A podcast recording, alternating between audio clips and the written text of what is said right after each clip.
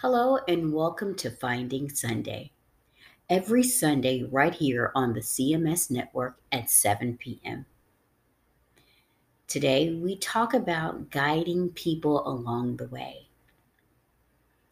And we, as Christians, people who love God, we don't force people along the way.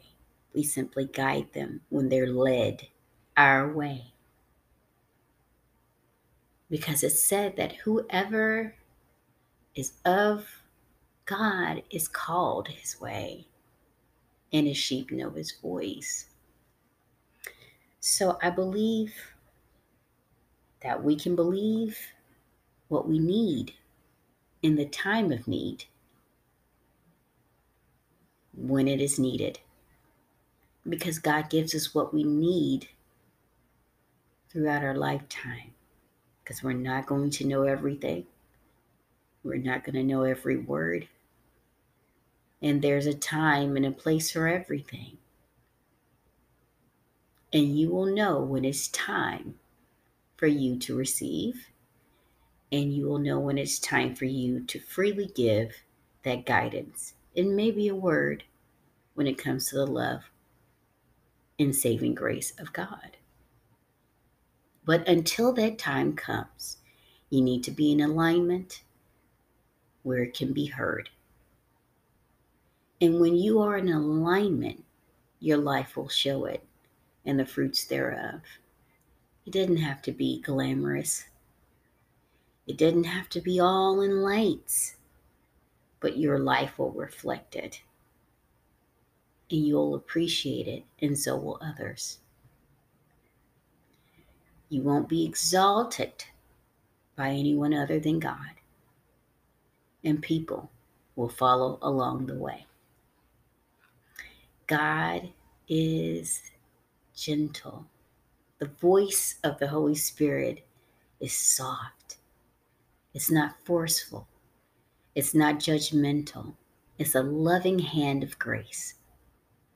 And if you understand that, you can run this race in the capacity that God gave you grace to run it in. It's okay if you don't understand things.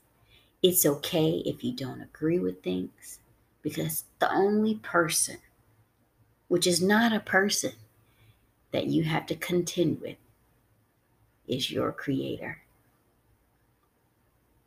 Understanding Him, understanding our God is a lifelong journey, and it's one that we're here for through the Holy Spirit with God's grace. And thank you. Thank you so much for having the courage to run this race. Just stay on pace. And that pace is whatever God gave you. Understand and know that God is true. He understands you when nobody else does and will guide you when nobody else will or even understands. And will always send someone, the right someone, when it's time, that ram in the bush when you are in the most need.